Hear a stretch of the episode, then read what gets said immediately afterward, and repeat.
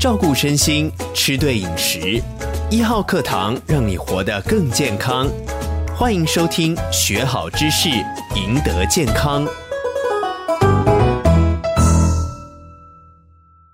今天要跟所有银发的长辈朋友们来谈一谈，怎么样保健呢？首先请教郝市长说，到底银发族的保健跟一般的保健有什么不一样？因为年长的关系，所以你的代谢减慢，荷尔蒙的分泌也减少啊、哦，所以我们的消化吸收能力降低。如果说我们摄食的卡路里还跟原来一样的时候，我们就造成肥胖的现象。很多老年的疾病都跟过度摄食卡路里、肥胖有关，譬如像。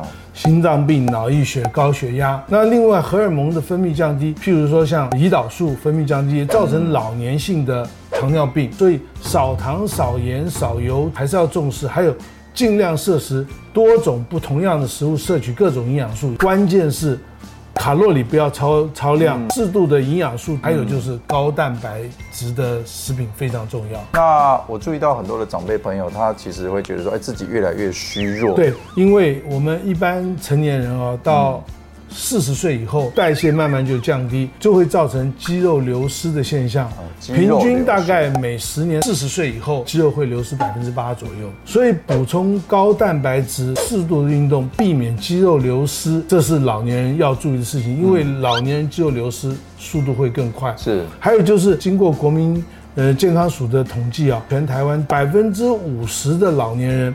其实营养摄素摄食不足，像骨质疏松症的钙，钙不够，还有镁、锌，还有维他命 D、维他命 E 这一类啊，这些对于银发族要特别的注意。是是是，所以不要觉得说自己其实吃的够，变胖不等于你营养够，可能那些需要的营养你没有吃到，那该怎么办呢？对于老年人来讲，适度的补充高蛋白的食品，维生素、矿物质很重要。从维生素、矿物质的补充来讲，我觉得一个礼拜吃一两颗综合维他命，嗯，就就足够了。那刚好这样讲到肌肉流失。那怎么办呢？肌肉流失基本当然要补充品质好的蛋白质，譬如说像豆类、奶类、肉类、蛋类，还有鱼，都是非常好的蛋白质。对，那另外就是老年人因为咀嚼可能会有问题，所以就是尽量把它变成松软的食物来吃会比较好一点。另外很重要的就是补充了蛋白质，你要运动才能让它变成肌肉。所以呃，对老年人来讲，适度运动，譬如像快走啊。